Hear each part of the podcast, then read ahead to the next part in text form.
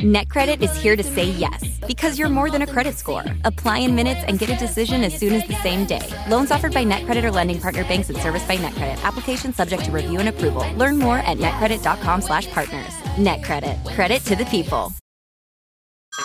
Hey everyone, it's Ted from Consumer Cellular, the guy in the orange sweater, and this is your wake-up call. If you're paying too much for wireless service, you don't have to keep having that nightmare. Consumer Cellular has the same fast, reliable coverage as the leading carriers for less. And for a limited time, new customers receive their second month free when they sign up and use promo code MONTHFREE by May 31st. So why keep spending more than you have to? Seriously, wake up and call 1-888-FREEDOM or visit consumercellular.com. Taxes, fees, and other third-party charges will apply. See website for additional details. Welcome to The Megyn Kelly Show, your home for open, honest, and provocative conversations.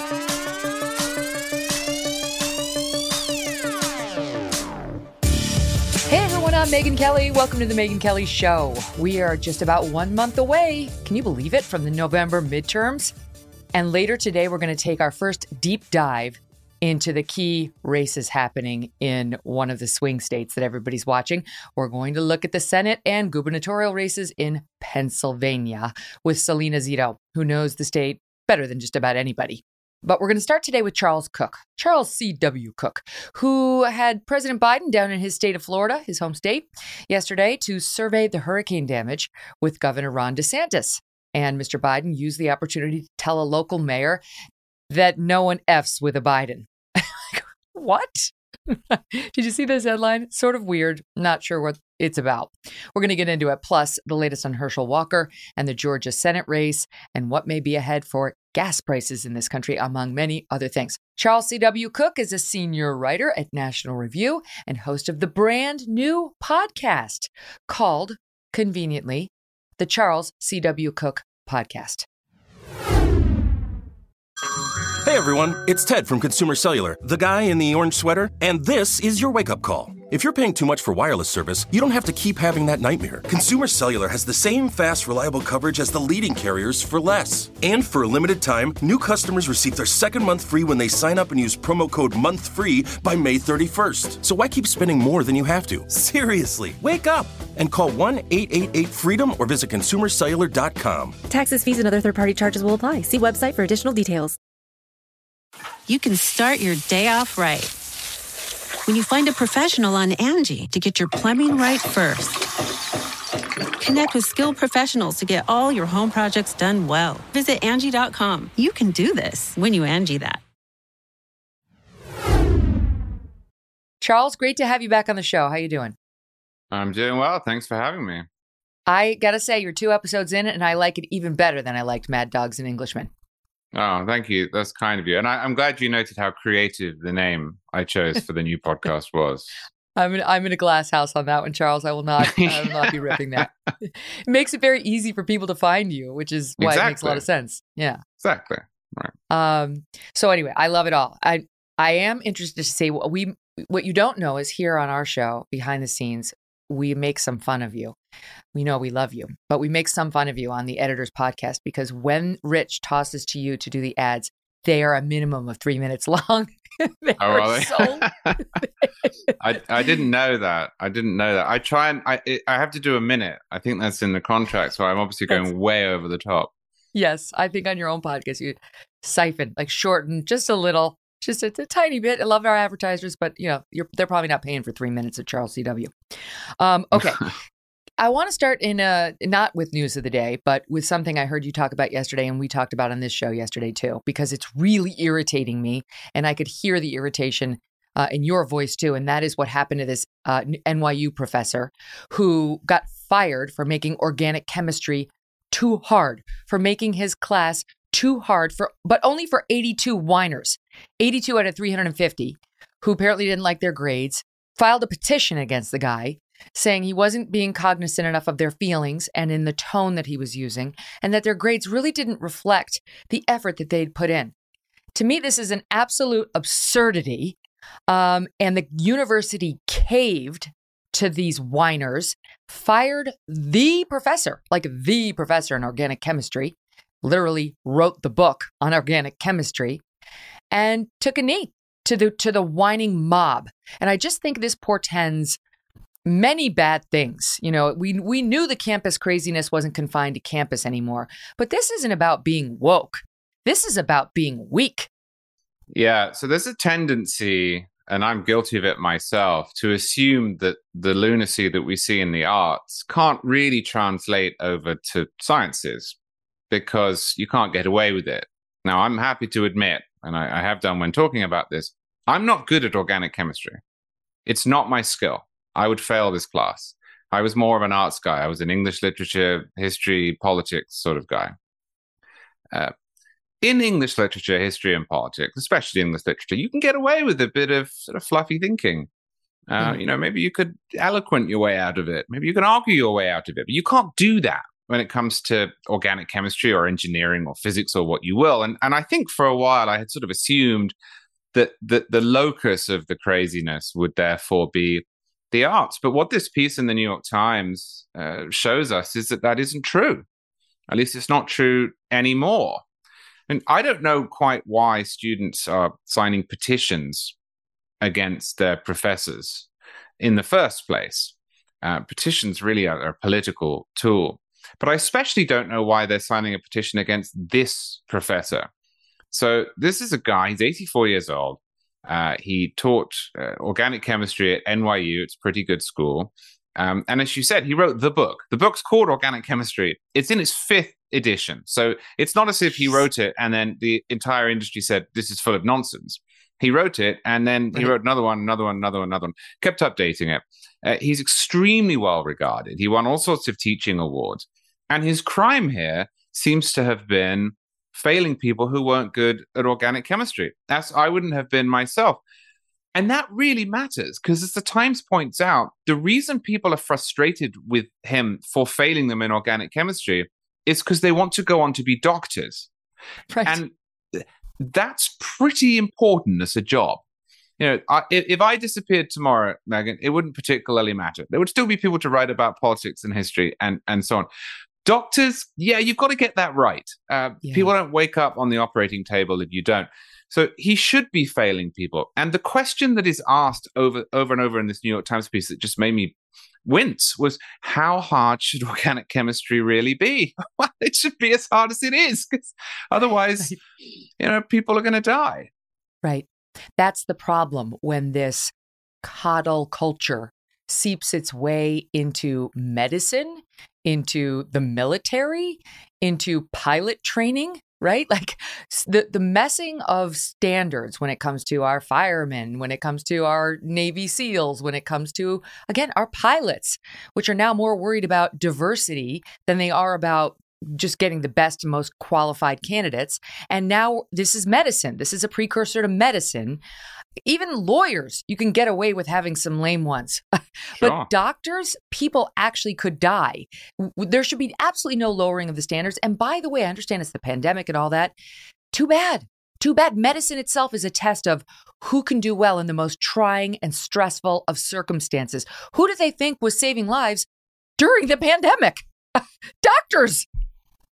Right. And this is a misapplication of concepts. So there is a role, although not uh, half as much as the one we've carved out. There is a role in history, uh, in the arts, in politics, uh, for a discussion of social constructs, uh, for a discussion of our assumptions as a society. Uh, it is true that the way we think about our history is conditioned by who's writing the books, who's in power, it's true that we're all affected by what's around us, uh, the families we came from, the places we grew up in, and that we're going to apply that when we're in the voting booth or we're arguing about what's right and wrong.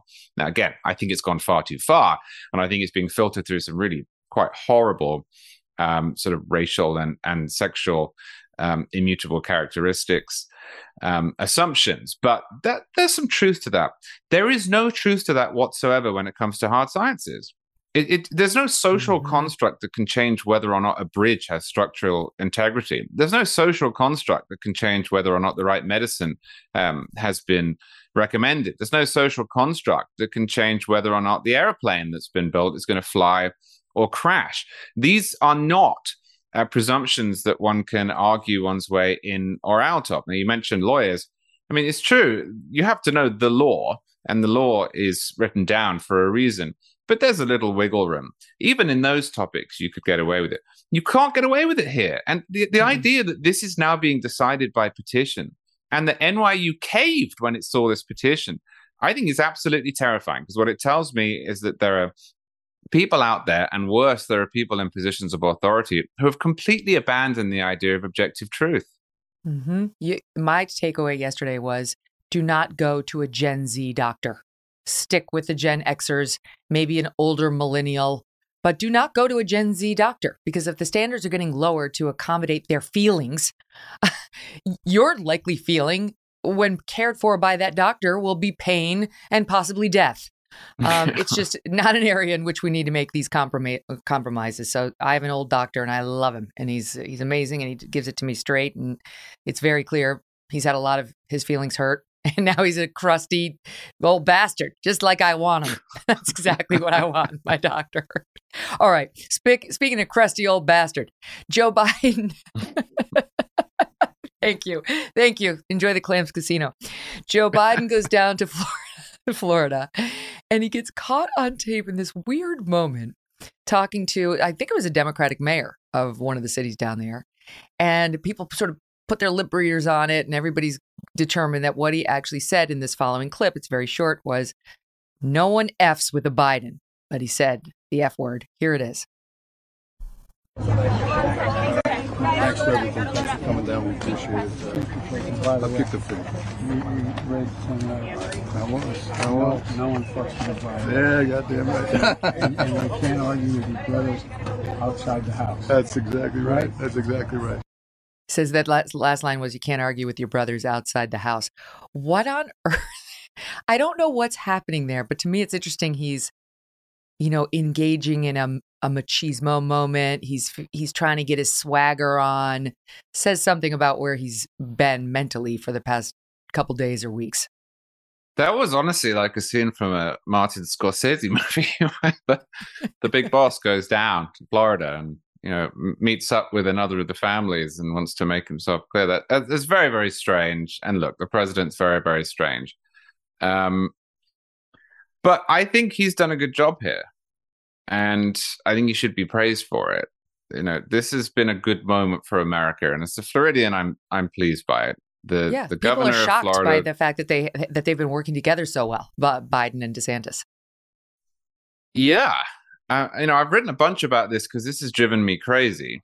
Uh, and in fact, I wonder whether it's annoyed Biden because maybe, maybe that's what that clip's about. Maybe he's trying to get back his his sense of control. But you know, the way this has been covered in the press is really irritating to me. We have political disagreements because we're a free country. So people are going to disagree profoundly with each other on fundamental questions. What what should we do in the realm of war and peace? Uh, how high should taxes be? How much government spending should we have? What balance should there be between the federal and state governments? We're all going to disagree, and and we should. But the idea that because people disagree, and in particular because Governor DeSantis, the governor of Florida, and President Biden, who's the executive within the federal government, disagree on ideological matters, that they shouldn't work together on hurricane relief, or that it's somehow hypocritical for them to work together on hurricane relief, or that it's surprising for them to work together on hurricane relief is really odd because there is no great ideological difference in this country when it comes to hurricanes. We're all pretty much opposed to hurricanes, yeah. and we're all pretty much in agreement as to how we deal with them, which also makes the analogy I've seen in some quarters with coronavirus moot. We know what we want and need to do when a hurricane strikes. There is a federal role and there is a state role. And a functioning system, a system that is not a banana republic, is one in which people who disagree with one another profoundly on a whole bunch of moral and political questions can work together. And it's really nice that that's what we've seen. I mean, to you know, to the extent that uh, our politics have been put aside, yesterday we had dogs and cats living together Joe Biden said that DeSantis had done a good job, and Donald Trump said DeSantis had done a good job. Mm. Um, and I think DeSantis has said that Biden has done a good job, and he's got everything he needed from the federal government, which is how it should be. That's uh, right. Uh, you know, so this this weird reporting, whereas well, right up until the hurricane, DeSantis was pretty critical of Biden. Yeah, and I'm sure he will be afterwards as well. It's just completely irrelevant to dealing with Hurricane Ian. It's a natural disaster. I mean, we're we've always come together in the wake of these and tried to put partisanship aside. And then if somebody falls down on the job, like Bush after Katrina, uh, there will be a pile on, but that didn't happen here. So thankfully, the system's working as it was designed to work. And so as I've watched that happen, the media's tried to blame Lee County on DeSantis a bit. You didn't see it coming. He's like, no one saw it coming. The cone shifted. You, the media, weren't there either. But so as that fell apart, they sh- they've shifted to, well, um, it's your own votes against climate change that that made this happen. Like you put Florida in a worse position to battle all of this because you voted against big dough that would have helped fight climate change. And what they mean in particular is the Inflation Reduction Act, the, the, the misno- misnamed Inflation Reduction Act, and so on. Here's the New York Times. All right. Uh, October 4th, Florida's GOP leaders opposed climate aid now they're depending on it. All right, this is by Christopher Flavelle and Jonathan Weisman of the New York Times. Hurricane Ian's wrath made clear that Florida faces some of the most severe consequences of climate change anywhere in the country. Oh, it did? Oh, I, I'm sorry. I thought I saw the head of NOAA saying that's not at all what it shows, and that there's been no increase in frequency or severity of hurricanes as a result of climate change. But the Times would like us to tell, like us to believe, as a matter of fact, that the hurricane has made clear Florida faces some of the most severe consequences of climate change anywhere in the country. Uh, but the state's top elected leaders opposed the most significant climate legislation to pass Congress, laws to help fortify states against and recover from climate disasters, going on to talk about. Um, as I mentioned, the so-called Inflation Reduction Act and others, and then um, then they hit DeSantis for blocking the state's pension fund from taking climate change into account when making investment decisions because DeSantis took the position that politics should be absent from financial calculations.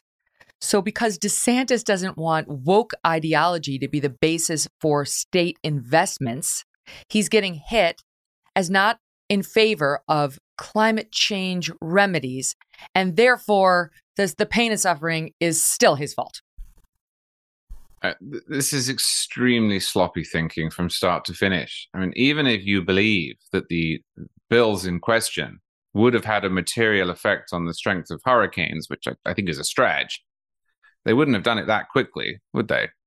And if you look at the uh, way that these examples are set up, uh, the the one that's doing the rounds at the moment is that Hurricane Ian is likely to be the most deadly to hit Florida since the 1930s, which should suggest that this is something that happens in this part of the country from time to time and, and has done um, for thousands, hundreds of thousands of years.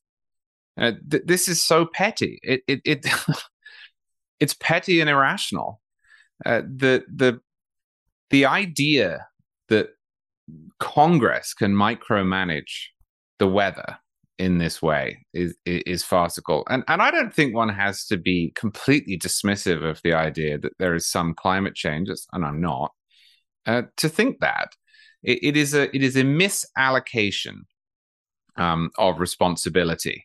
You know, they're taking somebody who's been governor since 2018 they're taking bills that uh, if they had any effect at all w- would have a, a marginal effect over a century and they're trying to draw a straight line. Uh, the most annoying one of these I've seen uh, is the claim that DeSantis bears some responsibility for this hurricane because he voted against uh, a uh, climate bill when he was in Congress. Well, and for, for know, uh, of, after Hurricane after Superstorm Sandy in New York, right?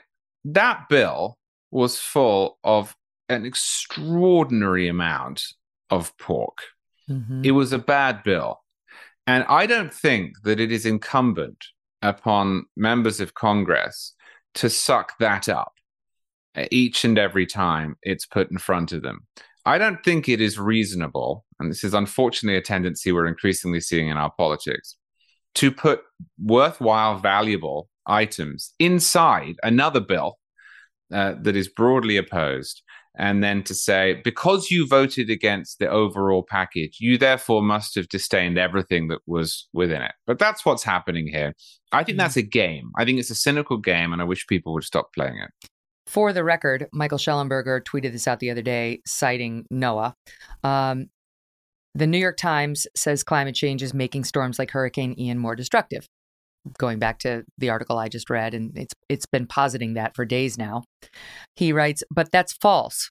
There have been 15 Cat 4 or stronger hurricanes that have made landfall in Florida since 1919. All right, 15 Cat 4 or stronger since 1919. 10 occurred before 1960, just five since then but you wouldn't know it if you were to read the New York Times blaming all of this on man made climate change and pinning the blame on Republicans like DeSantis for not doing more to get solar panels and so on into place to fight it. Um, okay. The other big story in the news right now is the midterms. We're less than a month away, as I pointed out. And things appear to be tightening again, this time in the Republicans' favor. In June, they were running away with it. Over the course of the summer, it got a lot tighter to the benefit of the Democrats. And now things are starting to look better for the Republicans again. Um, there is a CNN, actually, CNN Politics uh, article talking about how Republicans hold a near historic lead on a key midterm indicator, and they're citing Gallup. All right, so Gallup has for decades put the put the question to voters: What issue is mo- most important to you? And then they say which party can better handle that issue. Well, an overwhelming majority said it's the economy, not not surprisingly, and 48% say the Republican Party is best equipped to handle it. Only 37% believe it's the Democratic Party. That 11 point Republican edge is one of the best Republicans have ever had. Uh, this is again from the CNN article. Looking at 20 midterm elections since 1946, when this question was asked, only once has the GO party had a larger advantage on this question, and that was in 1946 when they had a 17 point lead. Okay, it's 11 points now, 17 point lead back then on the Democrats. When they had the 17 point lead on this question, they saw a net gain of 55 House seats in 1946. So it's just a long, sort of convoluted, but interesting look at how they're leading on things like this. Of course, direction of the country, they're leading on economy, inflation, they're leading on these things matter. And um, we're we're about a month out, so it matters more right now than it has. Yeah, and, and to put that number you just read into context, you say 1946. Yeah. So yeah. that was after the Democrats had been in charge uh, of Washington, D.C. for 16 years. The 1929 mm. crash happens, and then there is an immediate backlash against the Republican Party, which starts in 1930 in the midterms. 1932, uh, you get the election of Franklin Roosevelt, massive supermajorities in 1936. So by 1946, you would expect a backlash on that scale. Uh, but Joe Biden's been in office for less than two years, uh, and his party have been in control of Congress um, for well, nearly four years in the House and, and two in the Senate. So that's a really dramatic number. Um, I think there was a profound overcorrection in the last few months uh, when imagining what's going to happen in November. I do think that the Dobbs decision probably had some effect. That effect was primarily to bring Democrats who had been um, disaffected mm. um, by the economic situation back into the fold.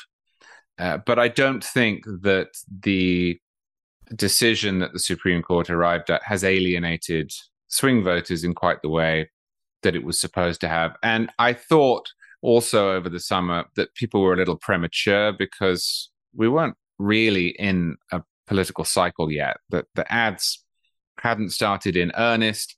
You know, I mean, I do because I work in this, you do, you work in this area, but most people are not in the middle of August saying, What about those midterms? they tend to turn mm-hmm. on late September, October. So it was always going to shift back a little bit. Um, and it has. And the, the, the truth is that the fundamentals here are just not good for the Democratic Party. They have unified control of Washington, D.C., uh, and uh, they have had that control at the same time as we've seen two quarters of contraction, whether that's a recession or not, we can argue about. Uh, inflation at its highest level, since 1980. And then all of the things that result from high inflation, the consequences of trying to fight high inflation, uh, which tend to be the contraction of the economy, and high interest rates, which in turn lead to uh, high mortgage rates and you know high car payment rates and so and general on. grumpiness uh, amongst the electorate. Right, right. Oh, and high gas prices, I should say as well. Yeah. And Joe Biden and his party have just not signaled that they are serious about fighting this. It is not all their fault. Some of it really is their fault because they just spent so much money and they sent out so many checks, but not all of it is their fault. But they haven't been serious about fighting it. They said it wasn't going to happen. Then they said it would go away quickly. Then, when it didn't go away quickly, they said maybe we should do Build Back Better and add another three to six trillion dollars to it. Then, when they realized that that wasn't going to happen, they kept looking at ways to spend money. Uh, then they passed a bill called the Inflation Reduction Act, that had absolutely nothing to do with inflation and that mm-hmm. everybody knew had nothing to do with inflation. And now they're coming into October when it's far too late for Congress to do anything and far too late for the president to do anything. And the last thing he did, by the way, was unilaterally and illegally spend up to a trillion dollars on uh, college students, which is inflationary. Uh, and they're wondering why the message, hey, the economy is starting to turn around, isn't resonating with people. Mm. And the reason for that is very simple because the economy is not starting to turn around. There's no victory lap to take because there's no victory. And the numbers that we're seeing for Congress are reflecting that we um, the the news just gets worse and worse by the day for them economically. And the, the Fed's doing what it should do, but it was very late to this party uh, to try to get control over the amount of money circulating in our economy. Um, so people are feeling that pain, but they're feeling it at the gas pump again. One year ago, the price of gas was 3.2. Now it's up to, I think, 3.87 as of today. Um, I just took a look just because I, I know it was obviously lower under Trump. When Trump let, left office in January 2021, it was $2.40 a gallon. I mean, just think about that. You don't you don't need an economist to walk you through that. You're already feeling it when you go and fill up your tank. So we're at almost back, you know, pretty close to four dollars a gallon again. This, as I, I haven't heard you guys talk about this yet, but the, the OPEC embarrassment after we went on bended knee back to the Saudis after we were going to make pariahs out of them. And instead, we did a fist bump, right? But Joe Biden goes there saying, "I'm gonna, I'm, got this."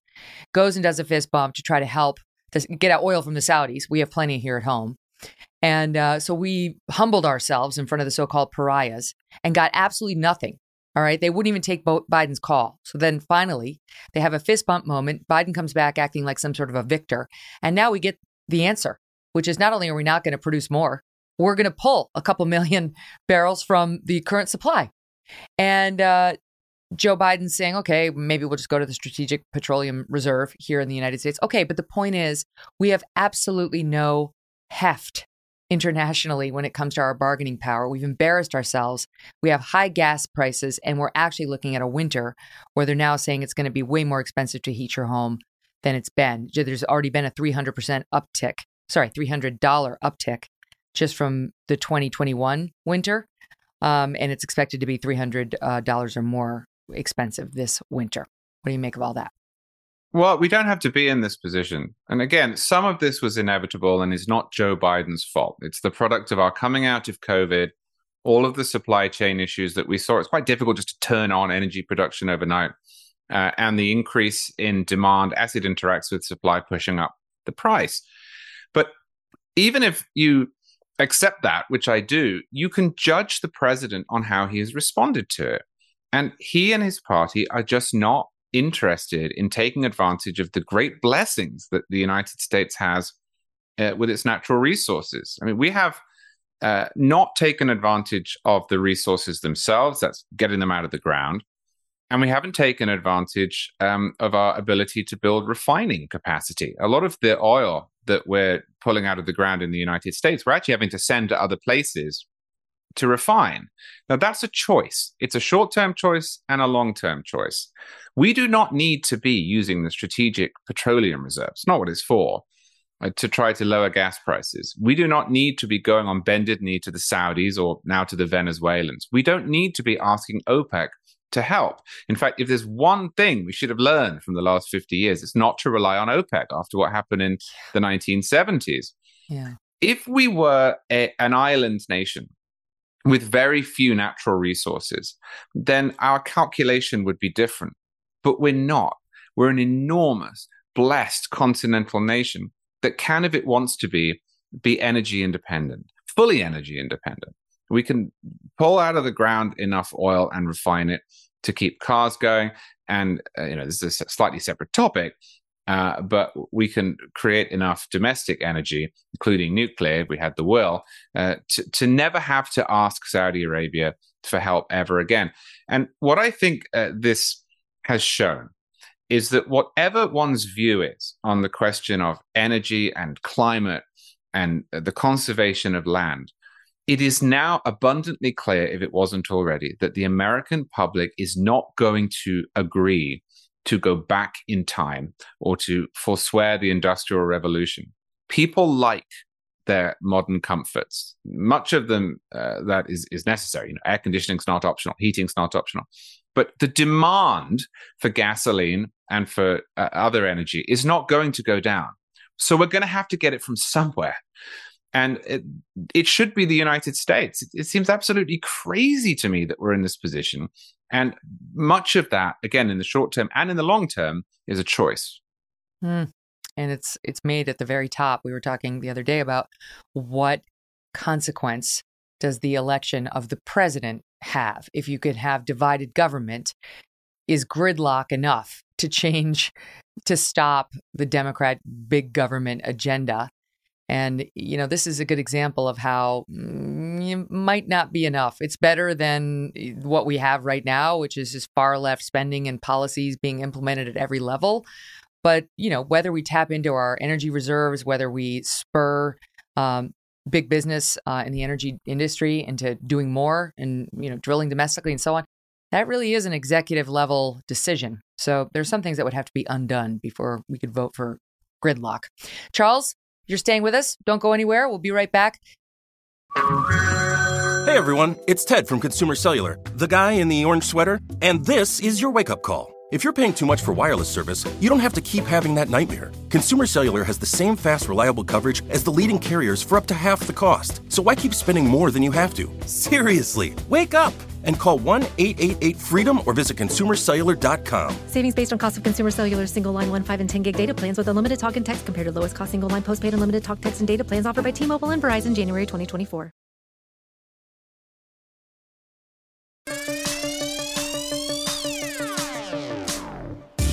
Charles, you've been busy, clearly. Um, maybe not as busy as Joe Biden, who not only had to deal with the aftermath of Hurricane Ian, but you may not know, um, spent some time with t- getting in touch with his Puerto Rican roots. No. I don't know if you saw this, but I love this story. Um, not long after claiming that he actually visited the Tree of Life synagogue after the horrific attack there that killed 11 people in 2018, when he said, I went there and I visited and spent time. And then they came out and said, No, you, you didn't. You never came here. And he said, Oh, well, I had a phone call. Okay. So that happened. A couple years later, here he is saying he was he's basically raised by Puerto Ricans. Delaware, which is less than 1% Puerto Rican, uh, his home state, that he was raised by Puerto Ricans in Delaware. That's really what Delaware is all about. And um, there's a montage that I, I, don't know who put it together, but it's brilliant uh, of some of Biden's gaffes along these lines because it wasn't just these two examples. We'll play it for you. Watch here, SOT 4. Uh, I, I, I got raised in the black church. He knows I'm not kidding. I got my education for real in the black church. And that's not hyperbole, it's a fact. I probably uh, went to shul more than many of you did. you all think I'm kidding. He can tell you I'm. I uh, was sort of raised uh, in the Puerto Rican community at home politically. Oh my God. I mean, it just goes on. it just shows he's such a panderer and, of course, liar. He's always been like this, though. If you go back to the first time he ran for president in the 80s, this this is what he's That's always true. done. And he he has these stories about his father that are really, really unconvincing. Apparently, his father always said to him at the foot of his bed exactly what he would need in the future to be able to tell an audience his father said to him. Uh, apparently, his father w- was the most forward-looking man in the history of the United States as well. You know, in Scranton, uh, everything that is currently uh, fashionable, his father was into in 1952. This is this is who Joe Biden is. It's who Joe Biden has always been. He's always had a very casual relationship with the truth. And it's one of the things I think that has made the tendency of people who didn't want to vote for Donald Trump, which I absolutely understand, to turn Biden into a hero rather than an alternative so baffling to me. Mm. I comprehend why people said, I'm voting for Biden, not Trump. I get it.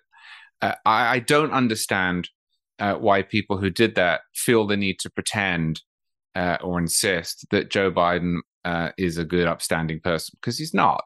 Mm-hmm. he's always been a fabricator. Uh, before Joe Biden ran for president, and I'll be honest, before I ever thought he would be president, when he was vice president, I wrote a piece at National Review comparing him to Prince Philip in Britain because he always seemed to have a gaffe. Now, he, he, doesn't have the charm that Prince Philip had, but Prince Philip was absolutely notorious uh, for saying things that were, let's say, politically incorrect, um, that were likely to make the people in the room feel uncomfortable, hmm. um, mm. that you uh, would probably more associate with somebody in the 1950s than in the modern era. And uh, now, Joe Biden is that guy. This is this is a guy who who told um, a black man a few years ago, you know, if, if you you don't vote for me, you ain't black.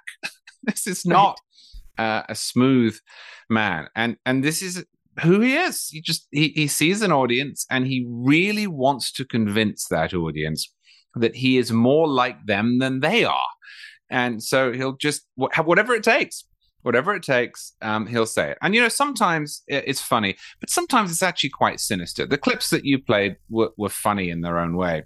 What he said about Mitt Romney uh, wanting to put you know the, the, audience back in chains was really very mm. sinister, and I think was a turning point in our politics. Mm-hmm. Not to mention the Dark Brandon speech that we were all just subjected to. Well, yeah. Which that, and then he goes out and he denies that he said any of the things the very next day. Once again, like the inflation and the economy story, asking us not to believe our lying eyes.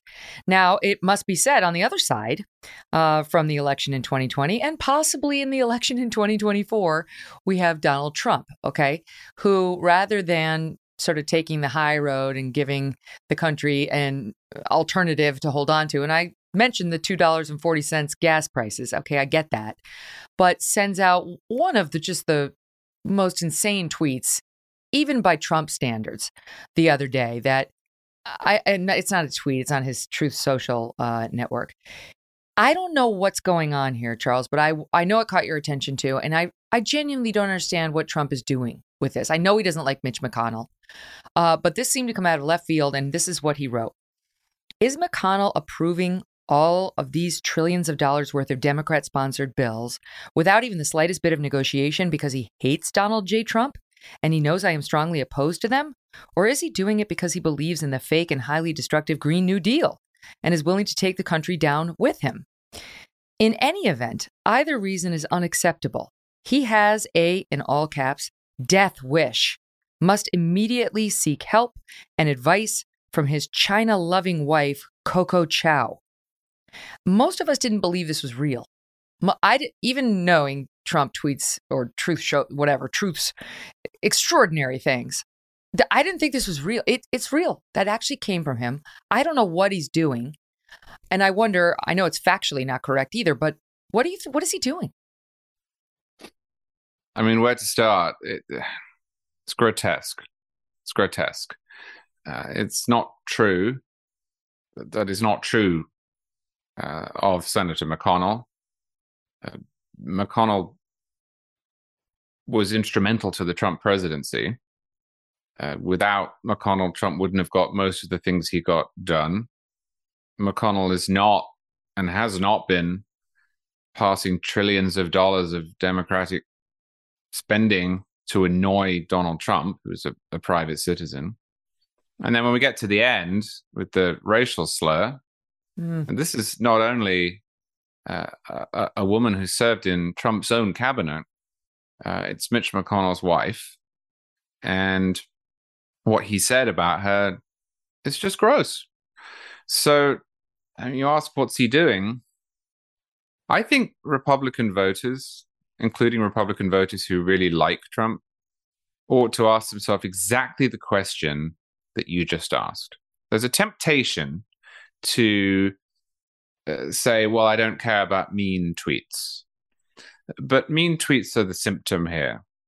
Uh, they're not the disease. The disease is a, a total lack of control, uh, self control exhibited by Trump, and also a total lack of care, it seems, um, or interest in moving the ball forward.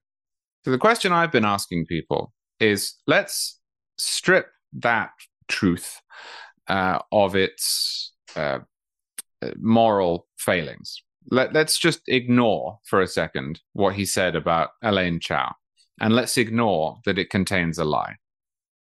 What did it do for you? What did it do to advance the ball? Mm. Let's look at it amorally. Forget me. Forget that I find it abhorrent and I think less of Trump for it. Let's just look at it from the perspective of somebody who is worried about the direction of the country and wants it to improve. What did that do? It diminished the man who will probably be the next Senate majority leader. Uh, it told Asian Americans uh, that they are unwelcome. Uh, it told voters that Republicans are unserious and spend money that they have not, in fact, spent, most of which that they've blocked when they when they could. Um, and it did what? Did did it repeal Obamacare? Did it change the nature of the judiciary? Did it fix the southern border? Did it end the opioid crisis? Did it improve our economy? Did it lower gas prices? Did it help inflation? No, it did absolutely nothing. And I've just been struck by the side by sides. I have seen, on the one hand, that truth. And on the other hand, the images of my governor running around the state, giving 11 press conferences a day, getting bridges fixed, and uh, generally exhibiting competence and care uh, of Governor Abbott in Texas on the southern border. Um, you know, I don't know how we can look at this as a, a movement and say, yes, that's what we need. We're not talking here about somebody who has been nominated for the presidency. We're not comparing or shouldn't be comparing that to Joe Biden. We're comparing that to basically everyone in the country. And it should factor in to the decision that conservatives make when 2024 rolls around. Because what Donald Trump, in my view, is saying is, I'm not focused on what matters and I'm not serious.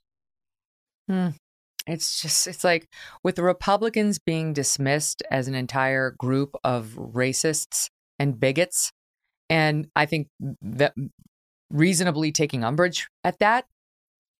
How, what is, how does this reflect on them? On the Trump well, exactly. Who, who, don't have exactly. this in their heart, who would never say China loving wife Coco Chao about Elaine Chao, who served this country and Trump's administration faithfully. Like, and by the way, we would not have a Justice Gorsuch if it weren't for Mitch McConnell. Forget the other two who he helped shepherd through, but we really wouldn't have Gorsuch if it weren't for Mitch McConnell. So it's like, yes, he's opposed Trump. He's been critical of Trump on the election claims and didn't support the January 6th stuff.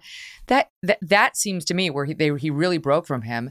He can't let it go. And he continues to say things like this that will only undermine his own chances, the chance of any Republican running for office from this point forward. You know, if I'm a Democrat media person, I'm bringing this up at the at the Senate uh, at the Senate race that I'm having between Oz and Fetterman.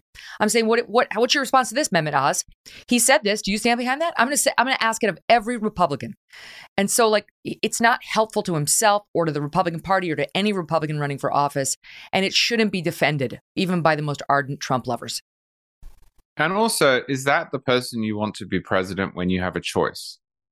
I mean, again, I understand binary choices. As I said, I understand the people who said I I don't want to vote for Trump, therefore I'm going for Biden. I also understand the people who said, no, I'm voting for Trump because Biden's wrong about this, that, and the other. And, you know, he's pro choice and uh, he's uh, against uh, more energy production and all of the stuff we've been talking about. Yeah. I understand that. But, but at the moment, Donald Trump is a private citizen. In fact, all he has at the moment is mean tweets. Um, what is it about that that could make anyone say, that's the guy? That's the guy for 2024. Uh, it's just not helping anything. No, it's a good point. Um, I would be remiss if I didn't get you to respond to this because your big issue these past six weeks since, since he announced it has been this, you know, student loan forgiveness, again, a misnomer, program by President Biden, which I know you believe is so egregious he ought to be impeached over it.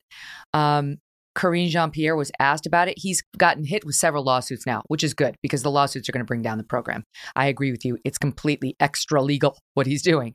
So, as that's happened, he's slowly tried to change it through the Department of Education. Oh, we're going to do it a little differently to try to address the one lawsuit because he knows he's going to lose in that lane.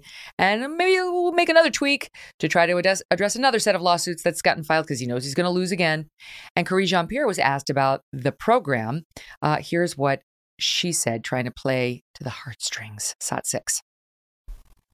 It's a shame that you have uh, uh, Republicans uh, out there, Republican groups, Republican states uh, that are trying to uh, stop Americans from getting a little bit of, uh, of, a breathing room, a little bit of break. This is a, a, commitment that the president has made. He made it during his campaign, and this is one of the one of the, the ways that the president is going to continue to work for the American people, trying to find ways to give them a little bit of a break because I think it's six Republican states that have also sued. So she's accusing them of stopping the president in his efforts to give people a little bit of a break.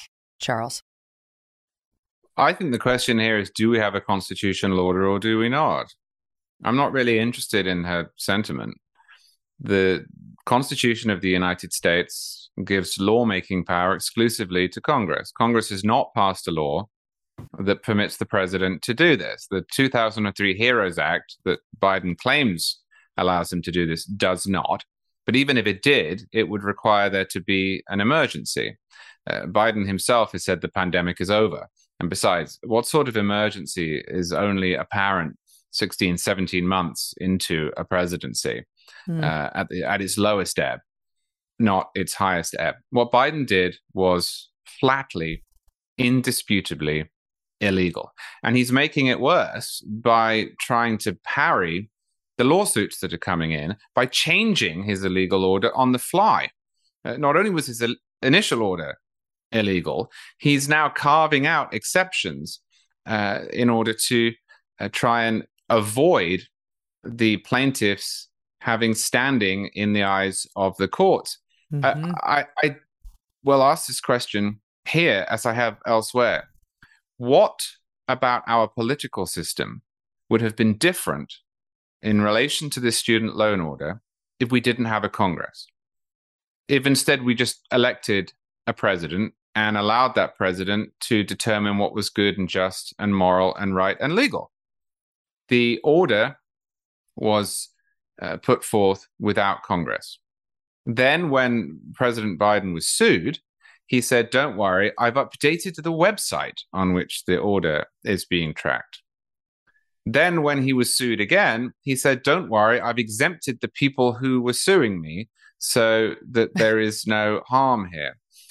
That's not how legislating works in this country. And even when Congress has given the president certain powers, even when we have had delegations of uh, legislative authority from the legislature to the executive branch. We have a process. The Administrative Procedure Act is there to prevent this sort of capricious lawmaking. Biden just hasn't used it. He has bypassed it. He has ignored it. And I think that Americans, irrespective of whether or not they like the idea of student loan transference, it's not forgiveness, it's transference. I think they should be deeply worried about this because this is not really a question of the, the nature of the decision or whether or not one likes the president. It's a question of constitutional integrity.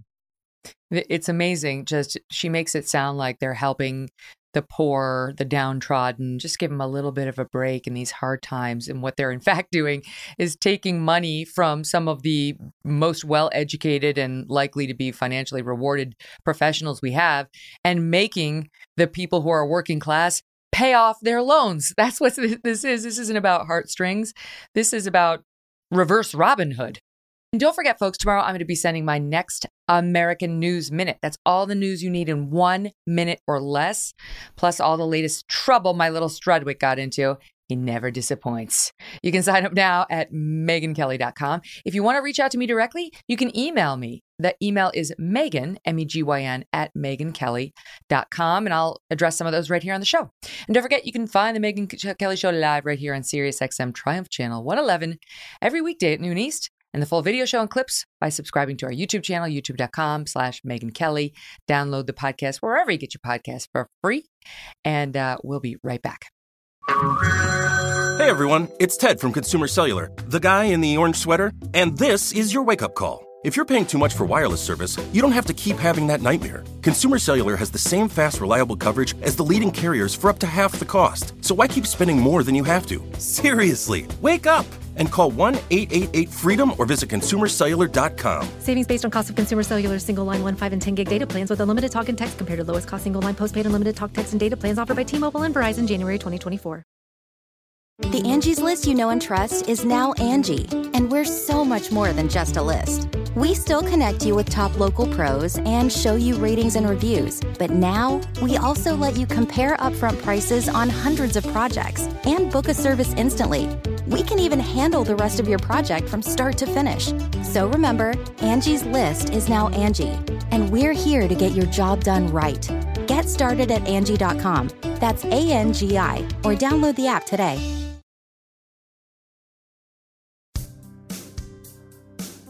Let's talk politics down in Georgia for a minute because the Herschel Walker story continues.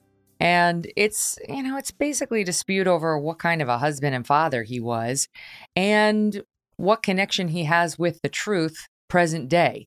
Because he came out, what initially happened was the Daily Beast, which absolutely hates Herschel Walker and any Republican, came out with a hit piece. It was obviously an Oppo research, you know, November type surprise, October surprise. Uh, comes out saying he's got he, he paid for a woman to have an abortion back in 2009. And here's a card and the check f- from him in his with his handwriting for $700. Then we have the woman. Uh, we're going to keep her name anonymous, but we know who it was, and and he did it. And this is a guy who's advocating for, um, he's a pro lifer now and says, I want a, an abortion ban with no exceptions, not rape, not incest, nothing. So they run the story. He comes out and says it's a lie and told Fox, not only is it a lie, I don't know this woman and I don't remember sending this woman any money. Or I don't I don't know even know who this is. Uh, he went on. As for the rest of it, he went on Fox and Friends yesterday and said the following uh, to explain away the man he used to be and the man he is today. This is SOT eight. I've been redeemed, and I'm gonna make this statement here. It's like they're trying to uh, bring up my past to hurt me, but they don't know like bringing up my past only energized me to go out and fight even harder. Well, then last night, uh, the Daily Beast does a follow up report saying, You definitely know the woman because you actually had another child with her. and gets the woman to go on record. And she says, Yeah, you know, he, he did pay for my abortion and I had another child with him and he definitely knows who I am. And his son Christian, who's a Trump supporter, like diehard Trump supporter, has been out there saying he's not a good man. He threatened my mother. We had to move six times in six months to avoid his wrath we were in danger. And it's really it's causing a lot of consternation amongst republicans who really want to take back the senate. Charles really want to take back the senate. And yet this must be grappled with. So how do you think about it? Well from my perspective the the problem here will be if he's lying now. If this did happen and he's saying it didn't happen if this report's accurate and he's saying it's false i think he threatened to sue the daily beast. If it were part of his past, I think it would be, you know, really fine, depending on how he dealt with it now. Now, he, he has a lot of baggage. He's been open about this. He says that he was a mess, that he struggled with mental health. He wrote a book about that, and that he's made all sorts of decisions that he really regrets, but that he found Jesus and he's saved by the grace of God. And, you know, irrespective of the religious component, I think redemption is a good quality to have in a society. And I think it would be uh, an undesirable society in which someone like that couldn't change and then announce that he had changed. And that goes for paying for an abortion too. There's nothing intrinsically wrong with someone who is now pro life having not been in the past. There's nothing wrong with somebody who's had an abortion or paid for an abortion saying these were the wrong decisions and I've changed. But if he did it and he's now lying about it, then that is a contemporary problem. That is a current problem. And I think that really does speak to his character now and uh, should actually bring into question whether or not uh, all of his talk of redemption uh, is sincere. I don't mm-hmm. know if this story is true or not, so I find it quite difficult to judge. But if it does turn out to be true, and if he does turn out to have been lied, then it will hurt him and it should hurt him. Whether or not it will hurt him enough to lose the race, I don't know, because we're about to see uh, new inflation news. We're seeing gas prices go up. It could just be, especially with how popular Brian Kemp, the gubernatorial candidate in Georgia, seems yeah. to be. Uh, it could be that he makes it over the line anyway. If it's a very close race, this could be enough to slough off enough people at the margins uh, to to hand the race to his opponent. Think about it, you know. So, and I should clarify: the Daily Beast did not name the woman in the follow up reporting. They just said, um, we know who she is and we've gone back to her. And now here's a new detail. She was so well known to him that they conceived another child years after the abortion. And she continued on with that later pregnancy, uh, though she claimed that uh, Walker said it wasn't a really convenient time for him to have that baby either, but she decided to carry that baby to term and gave birth to him or her.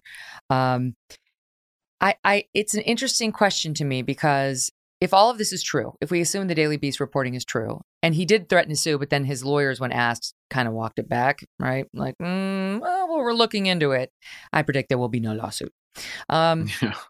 Do you want a man who you know is flawed in his m- former marriage, in his role as a man, and even in his connection to the truth about those behaviors? I would expect him to be embarrassed about this and to perhaps lean on the side of, of some dishonesty. I would. It doesn't reflect well on him. Um, no. Do you want that man, if he's going to be elected to the Senate and tip the balance in favor of Republicans at a time when so much rides in the balance? You know, if if we have another Supreme Court vacancy, Joe Biden's going to fill it in those last two years, uh, and then it's going to have to get Senate approval. And who controls the Senate will be really important again.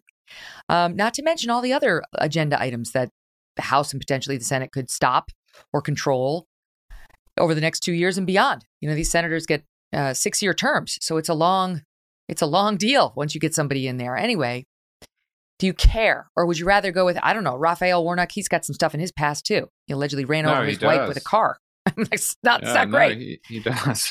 you know, so but well, let's say then, he's squeaky clean. Let's pretend he's squeaky clean. You know, he's like this minister, and he's going to be like God fearing man in there, but he's going to vote for this totally crazy left wing white uh, uh, agenda, woke agenda, and and against all these other things, like against due process for men on college campuses who are accused, and he's going to vote for the most far left justice you could ever imagine. Like, it raises an interesting question. No, it does. It does. And and uh, specifically on the question of abortion too.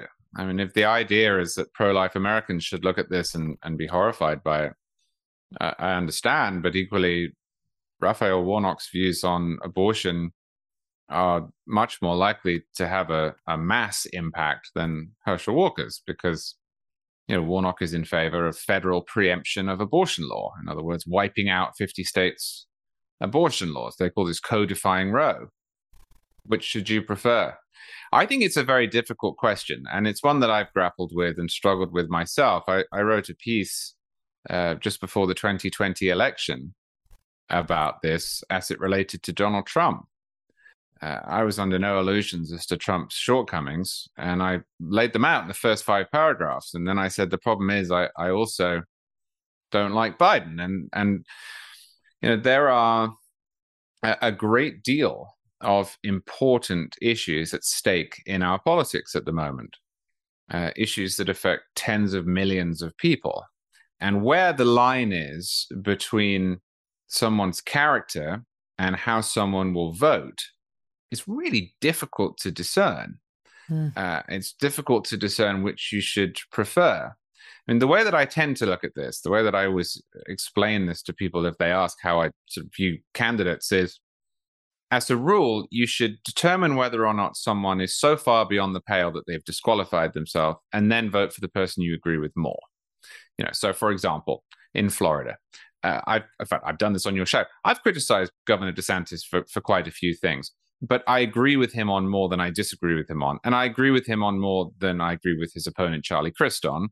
And I don't think there is anything about him that is disqualifying. So I'm going to vote for Governor DeSantis. That's that's fairly easy. With Herschel Walker, that becomes much more difficult. You know, is this disqualifying the lying that is? Um, do I agree with him more than his opponent? Yes, I almost certainly do.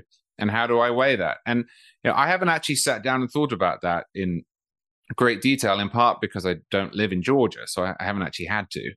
Um, mm. But I agree with you. I, I think it is tough. Uh, and uh, it, you know we'll get a lot of pieces about this from people on either side of this who will pretend that this is a very easy question and that anyone who disagrees with them just doesn't care enough. It's just not true. You know, uh, if you if you talk to people uh, outside of the the the crucible of uh, daily politics, just normal Americans who vote, they really struggle with this too. I can't count the number of letters and emails that I got after that piece I wrote about Trump saying this is exactly what I'm trying to work out um, as well. And I would imagine the same thing's happening in Georgia. It's so like I'm thinking about that Trump tweet versus the Herschel Walker allegations. Herschel Walker, what they've alleged about him is that he was not a good husband. He was not a good man with respect to his obligations and the women he brought into his life, never mind the children. um, and and now when potentially confronted by some of those acts, alleged acts, he may have lied about them. And I again, it's not great to lie, but I would understand why. this is a big race. It's, we're at the end. He sees it as an oppo dump meant to get rid of him by the media, and he's probably not wrong. Um, and he's embarrassed. If it's true, he's embarrassed. Uh, this is not good conduct. But the Trump thing is like act, an active decision to tweet out something so weirdly I know this is a weird phrase, but like unnecessarily racist against somebody who worked for him and was really loyal to him. She didn't like the January 6th thing either.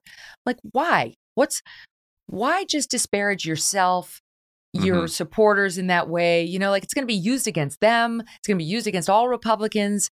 It's an active decision to be reckless. And that's the thing about Trump. He can be just so reckless, not to mention the racial tones and the, you know, like that's a whole other matter. Herschel Walker's thing seems like he's he's got a serious weakness in the personal lane. yeah, I don't know. I, to me, they're slightly different.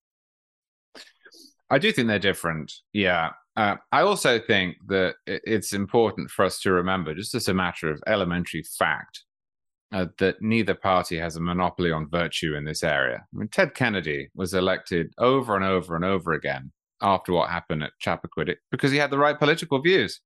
And it was only after he died that people were prepared to say maybe that wasn't a great idea.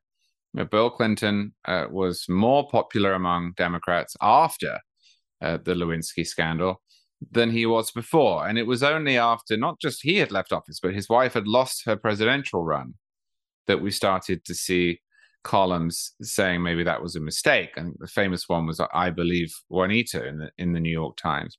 And Republicans do the same thing. They did it with Trump.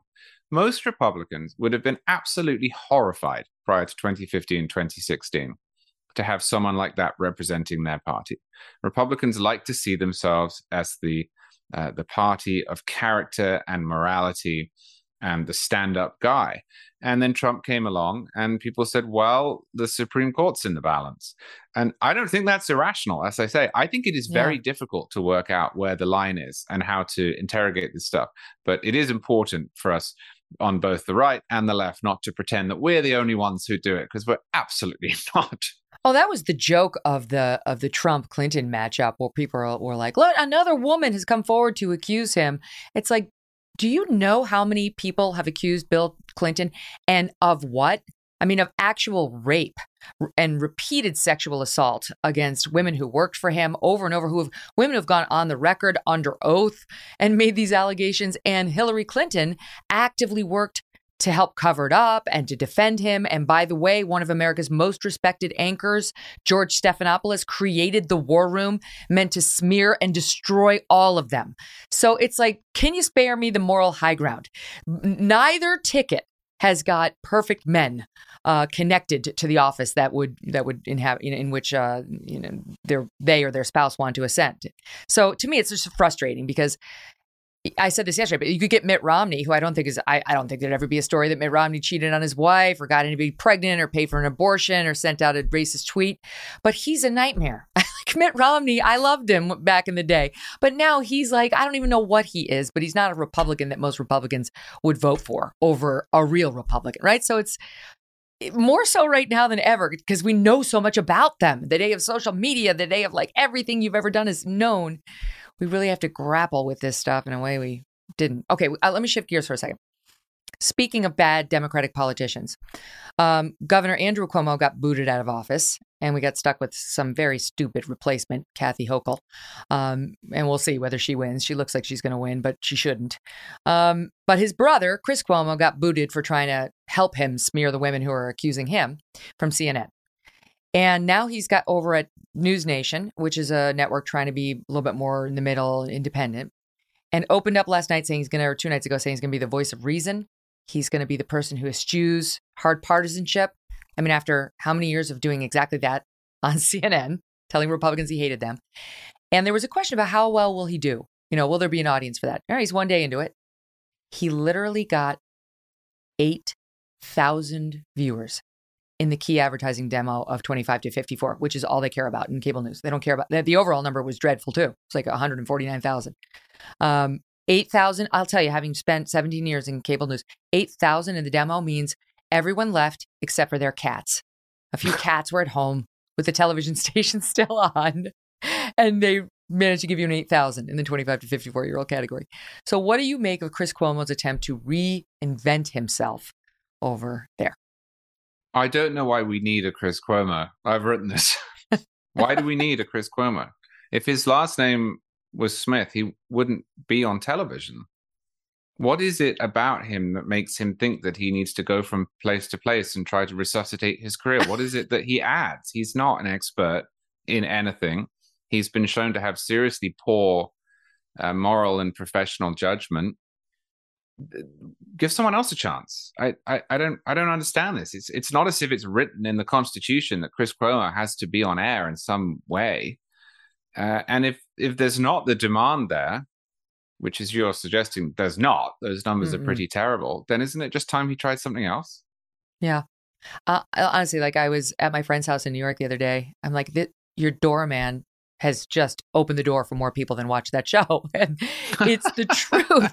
He, not only that, but he went down from his lead in, which is also a very bad sign uh, when you're going up in the prime time. Your numbers are supposed to go up respectively. So yeah, I agree with you. There isn't there isn't a reason, but he continues to get hired and continues to talk because he thinks people want to hear him.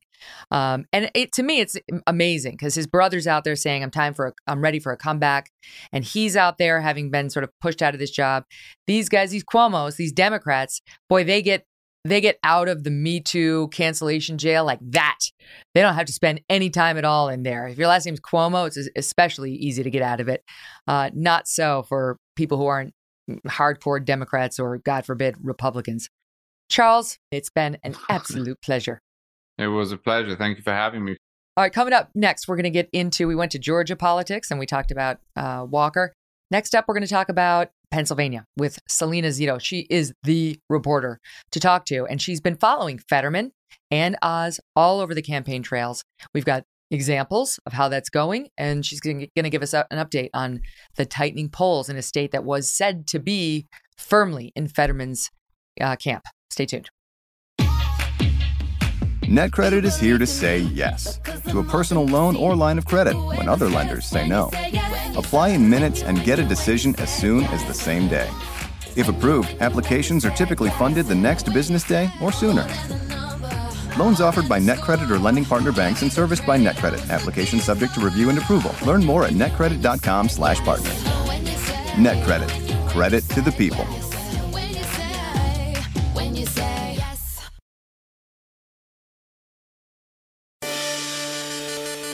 All eyes are on the state of Pennsylvania. I think it's a Commonwealth, the Commonwealth of Pennsylvania. There are only three Commonwealths uh, in the U.S. Can you tell me which ones they are? Can you can you do it without googling it? Um, email me Megyn at megynkelly.com. Okay, but anyway, there's a very important Senate race there, as you know. This is one of the ones that could turn the balance. Right now, we have a 50 50 Senate, GOP versus Dem. And when that's the case, the sitting vice president gets to cast the deciding vote. And she is a Democrat, as you know. So that's why, for effective, all, of, all effective purposes, uh, the Democrats control the Senate. So every single seat matters, every single one. And one of the most important races that everybody's watching is in Pennsylvania. Now, at one point, the Democratic candidate, John Fetterman, there, who's the, who's the lieutenant governor, was leading against his opponent, Republican Dr. Mehmet Oz of TV fame, by almost double digits. But over the last few weeks, that gap has narrowed and the race has been dubbed a toss up now. All right. So I want to I want to just walk you through it before we bring in Salena. So Fetterman had a stroke last May and it led to all sorts of health issues for him that the campaign clearly was not being honest about. All right. They they sort of said he had a stroke, and then it came out that mm, the stroke was related to a heart issue, and the heart issue had started five years earlier before he even ran for lieutenant governor, and it was not disclosed. And now we can't get the current medical reports, and there's been no doctor press conference or statement, etc. And we don't know how John Fetterman is doing, uh, but we know he's struggling. He's struggling health wise. Uh, he went on, just as an example, Chris Hayes' show on MSNBC uh, a couple of weeks ago, and I'll play it for you. It's going to be soundbite 15. But listen to how he mixes up his words. He's confused in, in what was his first TV interview in months. Listen. First, I just wanted to check in and see how how you're feeling and how you're doing. I'm doing fa- I'm doing fantastic, and and uh, it's not about uh, kicking balls uh, in the authority or anything. It's not about kicking balls in the authority. What? I mean, I guess if if it was, it's not about kicking authority in the balls. It's not really a saying, but at least it would make some sense. But he can't do it, and what we're being told now is he can't even do a Q and A without closed captioning sitting in front of him. That that basically translates the auditory version of words into written. Now, there are real questions about the, whether somebody who's in that condition should be should be representing Pennsylvania in the U.S. Senate, right? Who should be there listening to debates on the Senate floor, which are not closed captioned, uh, and representing this state. But we don't know whether that's required full time and so on because he won't speak about his health, and we won't get updated about his health. And so far, he's refused to even even have a debate. Right now, he's sort of dragging his feet on the one that he was shamed into. Joining me now is Salena Zito. She writes for the Washington Examiner, the New York Post, and the Pittsburgh Post Gazette, and she knows everything about Pennsylvania and Pennsylvania politics. Salena, welcome. Hey there. You are the person to talk to. And so this race is getting interesting because Oz was well, I mean, he was losing and he was a disappointment to a lot of Republicans who weren't sure whether they should get behind him. Is he a real Republican? There was a sort of an inter-party fight about him but he became right. the nominee and at that point republicans were like okay we'll get behind him. But the enthusiasm wasn't there. Right. and on the democratic side they have this guy fetterman who had a stroke. We have no idea what his physical condition was but he was running away with the race. And then what happened? Because there's been a real tightening in the polls. He says the democrat is still pulling ahead according to most polls i think all polls but it's getting tighter well, I think what you saw what happened is the thing that a lot of journalists weren't covering, and that Oz had this sort of uh, understanding that he needed to uh, get out in there in the public, you know, away from the television, away from Twitter, away from cable news, and spend his time getting to know the voters, understanding what their issues are. And I have spent thousands and thousands of miles following him on this trek this week of June. Going not just to rural areas, not just to the suburbs, not just to the cities, the places that you expect, but I spent the entire week he went into the black communities of, of Pittsburgh, but also the Monongahela Valley, uh, Philadelphia, Erie, and spent hours and hours with community leaders, black leaders, faith leaders, uh, talking to them, and more importantly, listening to them about their concerns. And what has been really fascinating, and you see this sort of revelation on voters' faces, is that this guy has actually matured into a very good candidate. Mm. I would say he's more Tom Ridge or Tom Cotton in terms of style and thoughtfulness and, and accessibility than maybe you would see with um, with a more populist like J.D. Vance in Ohio. Mm. And I think that is the untold story about this race. He went out and did the sort of old fashioned thing, the unglamorous thing. I've seen him dodge cow pies and on farms um, but also, you know, walking down bullet-ridden streets, Parade Street in Erie, Pennsylvania, and and doing the hard work it takes to earn a vote. You know, in in Pennsylvania and in most states, um, voters want you to show up. They want to kick the tires. They want you to hear them. They want you to listen to them. And he's mm. demonstrated a willingness and a curiosity uh, to do that. And I think that's what happened. It has happened at the same time where uh, Fetterman has gone from sort of this celebrity progressive, right, based a large part upon what he looks like. However, as as as you know, there's been a lot of great big, you know, beautiful think pieces about him, written, you know, magazine pieces, but but a lot of it was based on books and what he said he was and and now other journalists are realizing that he's not exactly what he uh, espoused to be. Mm-hmm. So he he he ran on being this sort of small town uh, uh, mayor from Braddock. Braddock is a is an old steel town of 1700, and that he you know brought it back, and the crime was you know uh, diminished. That's not true. Uh, under his under his mayorship, they lost um, a cumulative amount of 40% of the population. No new the, the only two new businesses that came to town, one has already closed and the other one now has limited hours. The most important place in Braddock, Pennsylvania, Braddock Hospital, where for 20 years was the only place you could sit down and have a meal at the hospital cafeteria was demolished. It was it was torn down. He did nothing to save it, and and and so this sort of image has not his, his the realities have not lived up to the image. Uh, well, and, there's and, there's and, the, the, GOP has also finally unleashed its some of its war chest against him. There, right. the spending has gone way up on the ads against Fetterman, um, and, and they're attacking him on one of the most important issues, certainly in Pennsylvania, but also nationally, and that is crime and accusing him of being soft on it. We've got an example of one of those ads um, by this. Let me see if this is. Uh, yeah, let's see. We've got a few. This one's by Dr. Oz, and it hits him on crime and drugs at SOT 17. John Fetterman supports decriminalizing dangerous drugs like fentanyl and heroin. And Fetterman supports creating heroin injection sites in our neighborhoods. Fetterman's ideas are radical, deadly, and wrong. Giving addicts easy access to drugs is not the answer. I've worked in addiction for years. It hurts to see families broken, promising young futures cut short. I'll crack down on the cartels, fund rehab centers, and rescue as many lives as I can. So, obviously, a, related issue, but the crime like the, he continues to hit it because Pennsylvania is suffering from this. And Fetterman, as I understand it, Salena, was on or maybe still is on a parole board.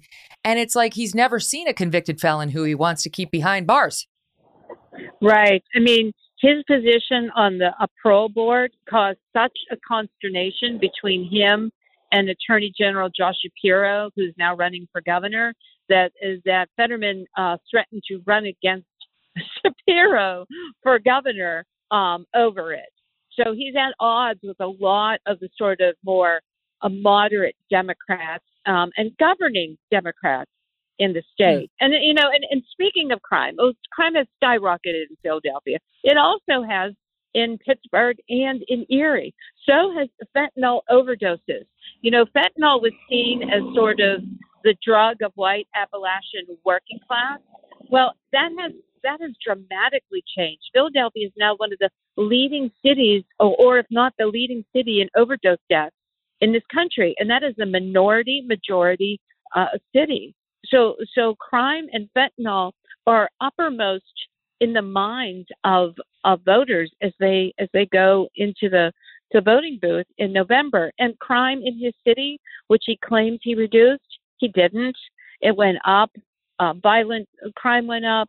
Uh, um, uh, theft went up. You know, it it it, it he it's uh, unfortunately he sort of ha- his his oxygen has been all the great stories written about people who parachuted in and out of of of um of Braddock and never wrote the real story. Mm. And and the other well, and it's like Braddock is one thing, but it's like as as a lieutenant governor and as somebody sitting on this parole board, he's got another record, and it's like murderer after murderer. He's like, yeah, he should get out. He should get out. And a lot of families are upset about it. And by the way, I will get to his attacks on Dr. Oz and where what his messaging is in one second. But the second piece of the the Fetterman problems and why we think this race is getting tighter and tighter. Um, by the way, just to, to, let you know, so a Suffolk University USA Today poll uh, just from two days ago shows that Fetterman is up 46 to 40 over Oz, but it was it was way uh, uh, less tight than that just a couple of weeks ago. So and some and some polls have had them even tighter than that. Um, so so the other re- thing is his health, as I said in the intro. Um, we don't know how Fetterman is. I played that soundbite from him on um, on Chris Hayes. You've been following him, and I'm going to get your take on it. But you've been following Fetterman to his rallies to see. And here's one example of what Salena has observed, where he struggles. He seems to struggle to get through his sentences. This is SOT 12. What is wrong with demanding for an easy, safe, kind of their income, a path to a safe place for them to win, or excuse me, to, to work. No, it's, it's incomprehensible. So, what have you observed? Well, you know, I've been covering John Fetterman since 2005. I live in Western Pennsylvania, um, and and it is is very, I will say, it is very sad to see that. Um, to see to to see the condition that he is in. But mm-hmm. and and and I, the stroke has left its mark. It it is called auditory. Um, oh, I'm going to forget the the whole phrase, but what it has to do with, it is explained to um, uh, by uh, um, an expert in this in Philadelphia, is that he can't process what people are saying to him. So therefore, when someone says something to him, when it comes back out, that is where he struggles. But I think, Megyn, what is really important, and I don't think we've been been paying enough attention to, is the heart condition is what caused the stroke. And the heart condition was diagnosed in 2017, a very serious heart condition. And he let it go for five years. He not mm-hmm. only had a pacemaker in put in, but he also had a defibrillator, defibrillator placed in. Yeah, sorry, I struggle with That's that a tough one. That's a tough one. so, so I, I don't. We don't know the condition of his heart. We haven't talked to his cardiologist. And and if you think if someone is sitting back and saying, "Well, it's none of your business," well, in my state of Pennsylvania, we have a very um, long tradition that if our elected officials are eh, eh, have a medical issue, they have come out shoulder to shoulder with the elected official and explained to the voters and to the reporters what is wrong. Think Arlen Specter, he had a brain aneurysm. He had triple bas- um, bypass he surgery. had skin cancer. I remember that one too. Yeah, and then he uh, and Hodgkin's disease, and and Bob Casey, the the former the late governor, he had a liver and heart transplant. Oh, but the, you know, I I we all knew what was happening minute by minute. the only thing we have from the Fetterman com- campaign is what they're saying. And because they've been so dishonest since the very beginning, saying, you know, oh, it's just a blip and I'll be fine, mm-hmm. to to I almost died. The voters deserve to know the truth. Whether they decide to or not to vote for him is not the story. The story is no. This is crazy. Yes, this right. is crazy. And now we have well, I don't know. Do we or do we not have a debate scheduled for October 25th? The the the, the voting has already begun as of late September in Pennsylvania via mail in. And I assume that's because of the the change they did in the last election, Salena, to make mail in voting just as easy as possible during the pandemic, which, by the way, is over. Um, so they're already voting right now, and there's been no debate. And usually there are at least two debates. But is it on or isn't it? Well, it's technically on for October 25th.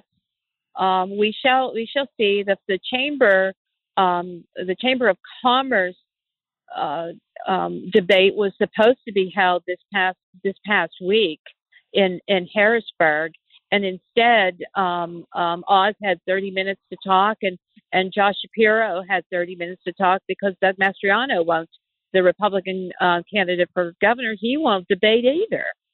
So, um, and and Donna Brazile was there, and she was admonished Fetterman for for not um, for not debating. Hmm. What I mean, I don't even understand his excuse at this point. I know he said I I need to have closed captions to read what Oz would say in a debate, and Oz, as I understand it, said, "Great, you can have him." that's fine. Yep. But the debate needs to go a little longer than 60 minutes. I'm, we're going to need 90 since your yeah. closed captioning system is going to significantly delay what we can get to. And right. and Fetterman was like, "No, I don't follow your rules." I, he just he doesn't want to do it. Such a baby. I mean, right. really, uh, how do you act like such a brat when somebody and, and want us to believe you're such a tough guy? Yeah. Well, it, it, it, absolutely, exactly.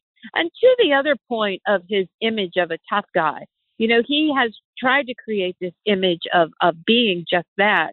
However, the entire time that he was mayor of Braddock, his parents supported him.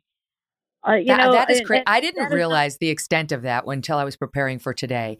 Oz hit him with saying, "You've been on your parents' couch, like your parents have been paying for your life until you were was forty something years old. So 49. don't criticize me, forty nine years old. So don't criticize my my mansions and all my wealth. I've been working my ass off. Successful physician, Harvard educated, uh, attending physician at I think New York Press, like on and on, and not to mention his successful talk show host, his career as one. But can you just fill in the the lines there on Fetterman on the parents' couch? It's really fascinating. So he is the, the being mayor of Braddock pays $150 a month. He has three kids and a fabulous house. I've actually been inside it, um, right across from the steel mill. Uh, his parents paid his salary um, every year that he was mayor um, of of it of of of Braddock. So he lived off of his parents, and and and I think it's also important to know that he did not pay. He went. I think it was. Oh my gosh! It was in the six sixties. Uh, uh, the 60 instances of not paying the school tax this is a guy who's who's run on on on um, funding the public schools and the public school system in his district in his town is one of the poorest in the country, and he failed to pay the pay the school tax. I think to the tune of thirty eight thousand. I don't have the amount in front of me, and it took six years for them to finally. They had put liens on his property. They had to take him to court, and he just didn't pay. Hmm. So all right, that's did. but he tried to uses did. that he he uses that to his advantage by saying like I'm a man of the people. You know, you talk about his looks. He looks like a Pittsburgh Steeler. He looks like a tough guy. You know, like somebody you might see on the gridiron. Um, so he just basically tries to say Mehmet Oz is not relatable. He's this effete, you know, ultra rich Oprah disciple. He doesn't get Pennsylvanians.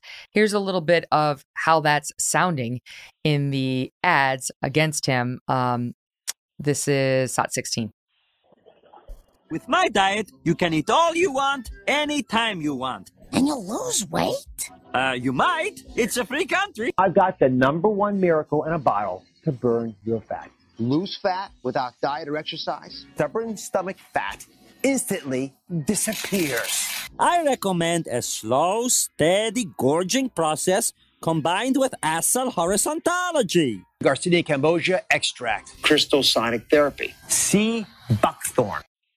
Okay, another line of attack by Fetterman against Oz, suggesting he's a hack. He's a hack doctor who pushed questionable medical remedies uh, during the 20 years hosting his show. So, how's that playing, Salena? I mean, I've never even seen the ad, so I don't think it's playing well. I don't you think follow. it's penetrating. I, I, I, I haven't seen that ad. Um, so I, I, I don't know. That, I don't think so. His cute little memes and and his attacks about crudité and and uh, New Jersey and calling him a quack and out of touch. Uh, at first, gathered a lot of attention on Twitter. However, as people have found out that that's the only thing that Fetterman is running on, they're sort of, you know, I, I don't know that they vote for Oz. I just don't know that they vote. I've had several Democrats say exactly that to me. They're like, "Well, we're I'm not voting for either of them," um, and these are Democrats who, you know, I, I think the old phrase was "yellow dog Democrat," um, and and you know they wouldn't vote for anyone that wasn't a Democrat, but they are so unhappy with his lack of uh, what the guy say the other day? There's no there there. Uh, and I think that's the struggle right now for Democrats. I think Fetterman's problem right now is gaining new voters, right? He has been at the same place the entire time. He's not gained or earned new voters. Whereas He's not losing. Oz is gaining. That's why it's getting tighter. Right, exactly. And and Oz is, you know, I I was very skeptical of him to begin with.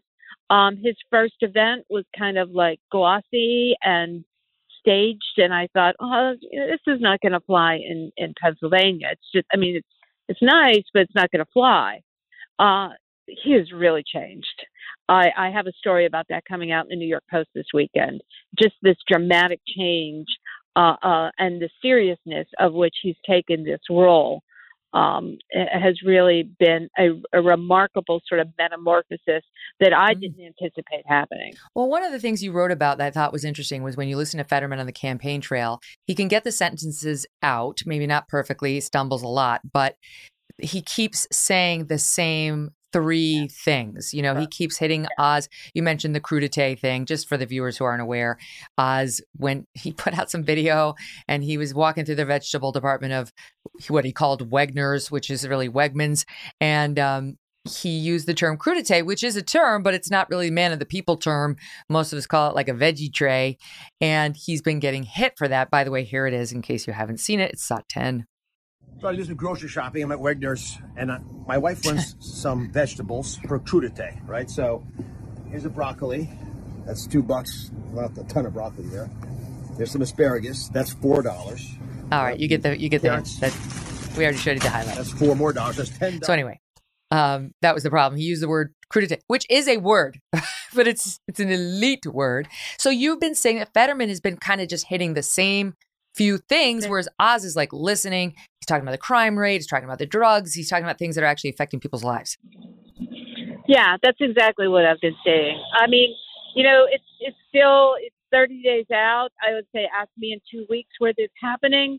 But I would say right now, if I if I if I wanted to be one of the two men, I'd probably want to be Oz because he's moving in the right direction, where mm-hmm. Fetterman is not. Um. It's like the he- he racehorse at the at the last lap. yeah, he sort of reminds me. I was thinking this sort of dawned on me the other day, um, and, and watching his crowds and the people that are attracted to his crowds, which are, which are mostly middle-aged whites um, with a varying um, degrees. Some have degrees, some don't.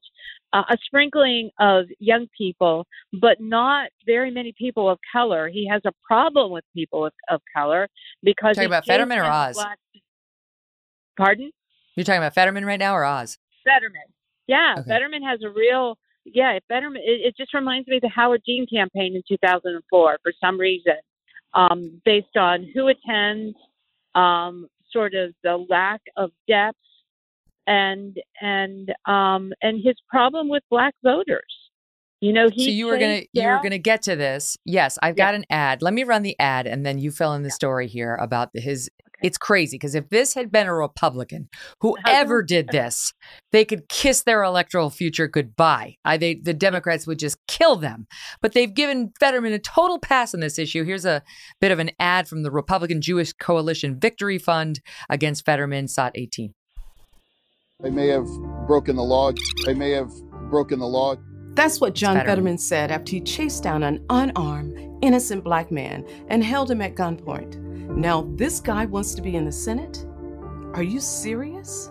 My message to black voters do your homework about John Fetterman. They may have broken the law. He didn't even apologize, and now he wants our vote? Not a chance. Salena, he basically chased somebody with a gun for Shotgun. jogging while black. Yes, a shotgun, and held it to him um, until the police arrived. Wow. Um, uh, and I, I just want to know why his shotgun was in the back of his truck. I mean, nobody's even asked that question.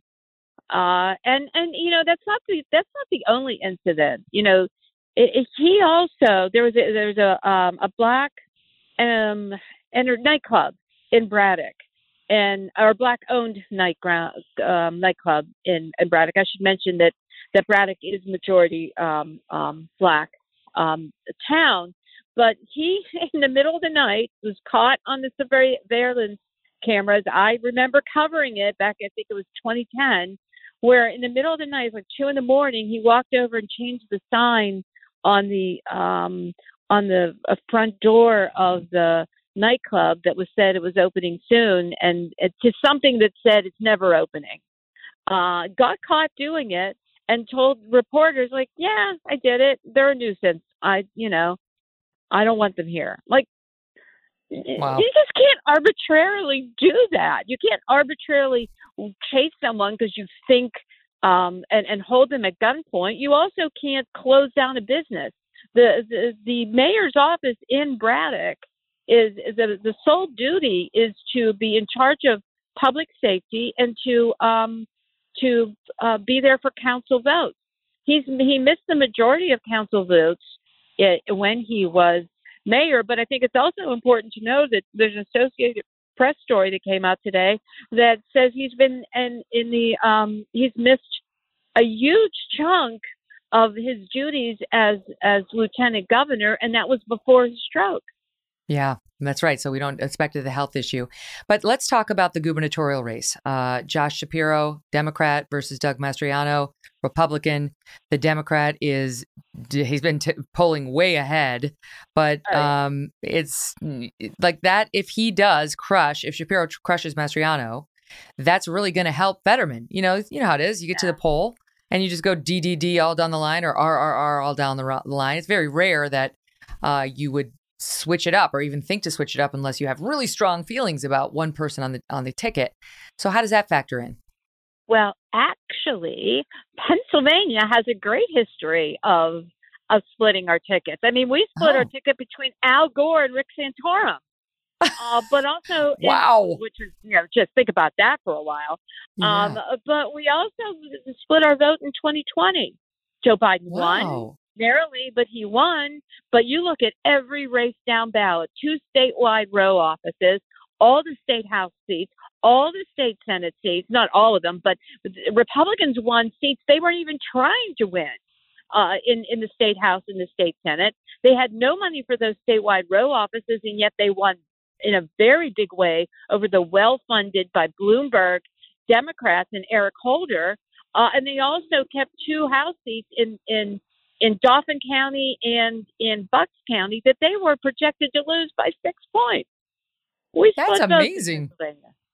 So Yeah, you don't you you agree that Mastriano is likely to go down, but you like if you had to put money on on uh, Oz versus Fetterman, who would you choose? I think that if you asked me today how it and if it, it how it would end today, I would say Josh Shapiro wins by eight percentage points, and that Dr. Oz wins by about two. Wow. And do you think the debate will actually happen? I don't know. I go back and forth on that. I mean, feel I like it's it it's does. got to happen, but I see if you're Fetterman in his camp, you're like, hell no, we're still ahead. This can only hurt us. Let's blame the rules. Let's blame anything we can, but do not debate. I agree. I, I, I I think that's their mindset. And what have they got to lose? They got more to lose by doing a debate. That's right. And uh, more to lose potentially by releasing his medical results. The people of Pennsylvania are the ones who are going to have to insist on both. Salena Zito will keep us updated. Thank you so much for coming on. Thanks so much. If people want to um, find my stuff, just go to salenazito.com. It's free, it's fun, and it's not fattening. and it's factual. Uh, okay, thank you. Want to tell you that tomorrow we're super excited to have Tom Bower on. He's broken so many stories on the royal family. He has written the book. It's called Revenge on Meghan and Harry, and this is his first time on the show. I cannot wait to talk to him and reading his book. There's a lot to go over. Uh, they've been busy, this couple. In the meantime, download the Megyn Kelly Show on Apple, Pandora, Spotify, and Stitcher. Also go to youtube.com slash Megyn Kelly, and thanks for listening. Thanks for listening to The Megyn Kelly Show. No BS, no agenda, and no fear.